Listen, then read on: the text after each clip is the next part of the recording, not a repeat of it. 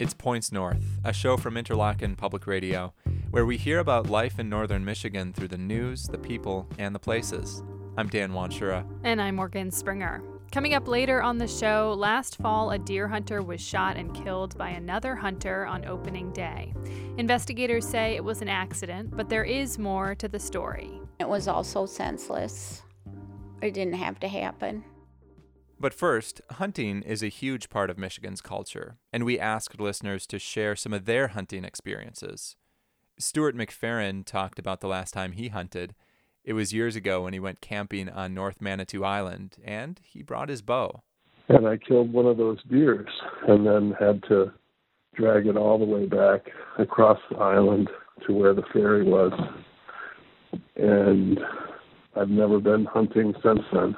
And then we got this call from Garrett Noyes from South Boardman, who hunts with his bird dog. Um, I can't say enough about it. The bond you form with your dog, um, it's really incredible training and preparing uh, for the season. His dog is named Bing, and he's three.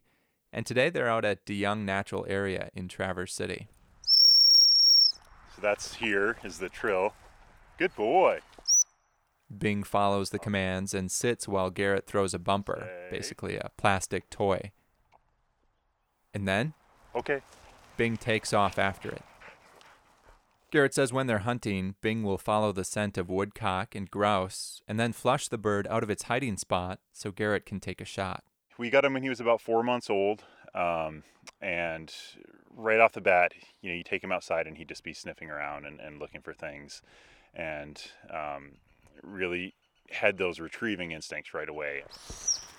Up. Hey, he's my best friend, and uh, you know he. I think he gets more excited about it than I do.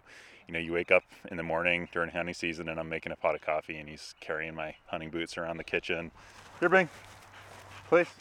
He'd be heartbroken if if I left and, and didn't take him with me. I mean, if he even thinks that I've been in the woods without him, he gets angry. He bares his teeth when I come home, and he'll walk around the kitchen with his, you know, his ears held out at a funny. Oh yeah, he he gets really jealous if he thinks I've been out out and about without him. Here, Bing. This will be Garrett and Bing's third year hunting together. Good boy.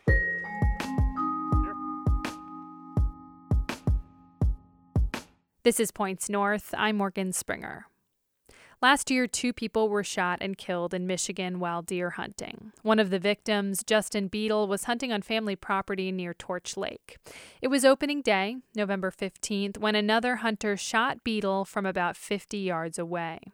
The Michigan Department of Natural Resources investigated the case. Lieutenant Jim Gorno is a conservation officer. We would classify it as an accident at this point. And that's pretty much all the DNR would say about it. But there was more to it, which became apparent when the shooter was charged with involuntary manslaughter and trespassing. So right here starts my property with all these trees. I have 12 acres. This is way. Teresa Sherman. She's the mother uh, of Justin Beadle. barn that I mean a garage right there. We're driving along the road at the edge of the there's property where her son was killed. It's been in her family since the 1940s. Beadle was 38 when he was killed. He was married, lived in Sanford near Bay City, and was a Harley mechanic. He just opened up his own bike shop. It was a genius with bikes. Sherman says last fall her son would ride his bike up north to the property most weekends to set up game cameras and bait for hunting season. On opening day, Beadle headed out early, and by around 9 a.m., he'd shot his deer. He came over in the morning after he shot the deer. He said, I'm just going to let it lie there for a minute. So let's just run and get breakfast. We went to the Riviera and we got back here. And he just looked at me and he said, I'm just going to go gut the deer and I'm going to come back here, sit in the hot tub, drink Busch Light. And um, that was the last I talked to him.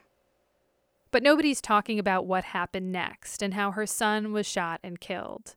Jim Rossiter is the Antrim County prosecuting attorney. I have to be cautious about what I say because it is a pending case, but as of right now, these are simply allegations. But the DNR's investigative report paints a pretty vivid picture. In the early afternoon, after Justin Beadle had eaten breakfast at the Torch Riviera, he found his deer dead on a ridge on the family property, and he began to gut it. Down the hill, a man named David Barber left his family property and crossed the street. The investigative report says he walked past the no trespassing signs and onto the property belonging to the victim's family.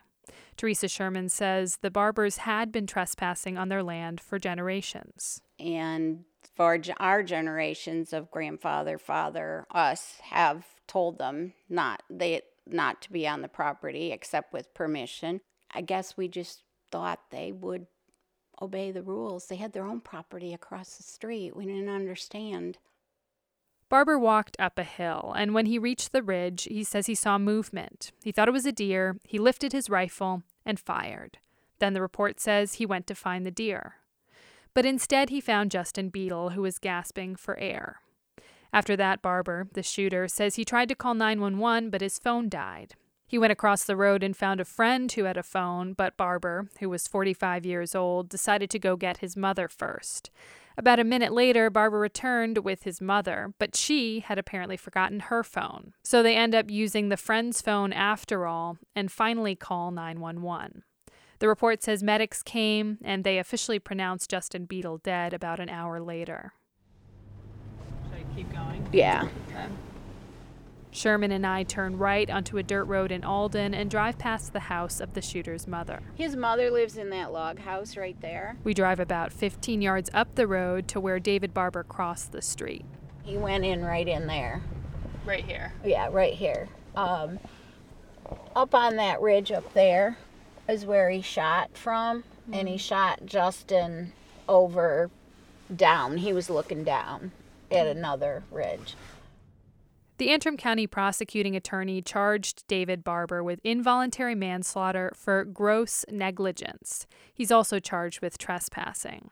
Barber and his attorney never responded to requests for comment. I reached out to multiple members of his family and they declined to talk on tape, but they say that Barber is having a hard time. His brother said, quote, "It's a tragic accident. That's what it boils down to. It's a tragedy on both sides. My deepest sympathies go out to the family." End quote. Lieutenant Jim Gorno, the conservation officer for the DNR, says hunting deaths are very rare in Michigan. Hunting accidents have actually been going down in the last 10, 15 years. Last year, there were three hunting accidents in Michigan, including Beadle, which was more than usual. By contrast, 18 people died this past winter in snowmobiling accidents, according to the DNR. This is a beautiful view.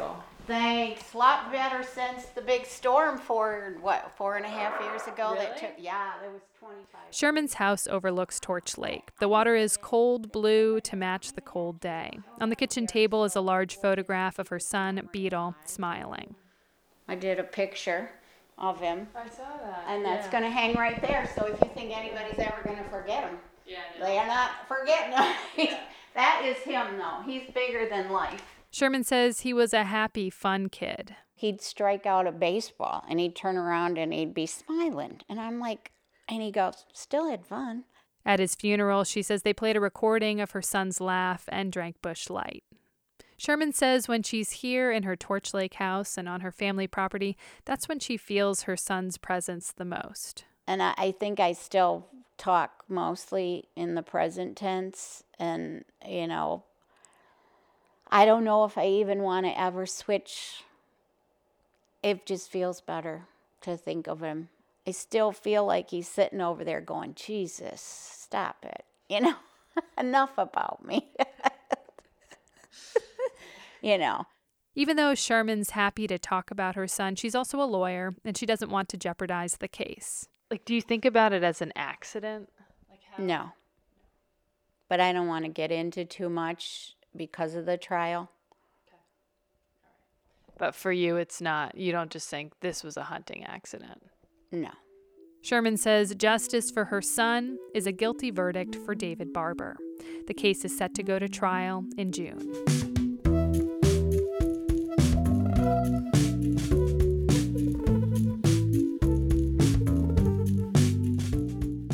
And that's the show this week. I'm Dan Wanschura. And I'm Morgan Springer. You can tune in to Points North Friday here on IPR News Radio or at pointsnorthradio.org.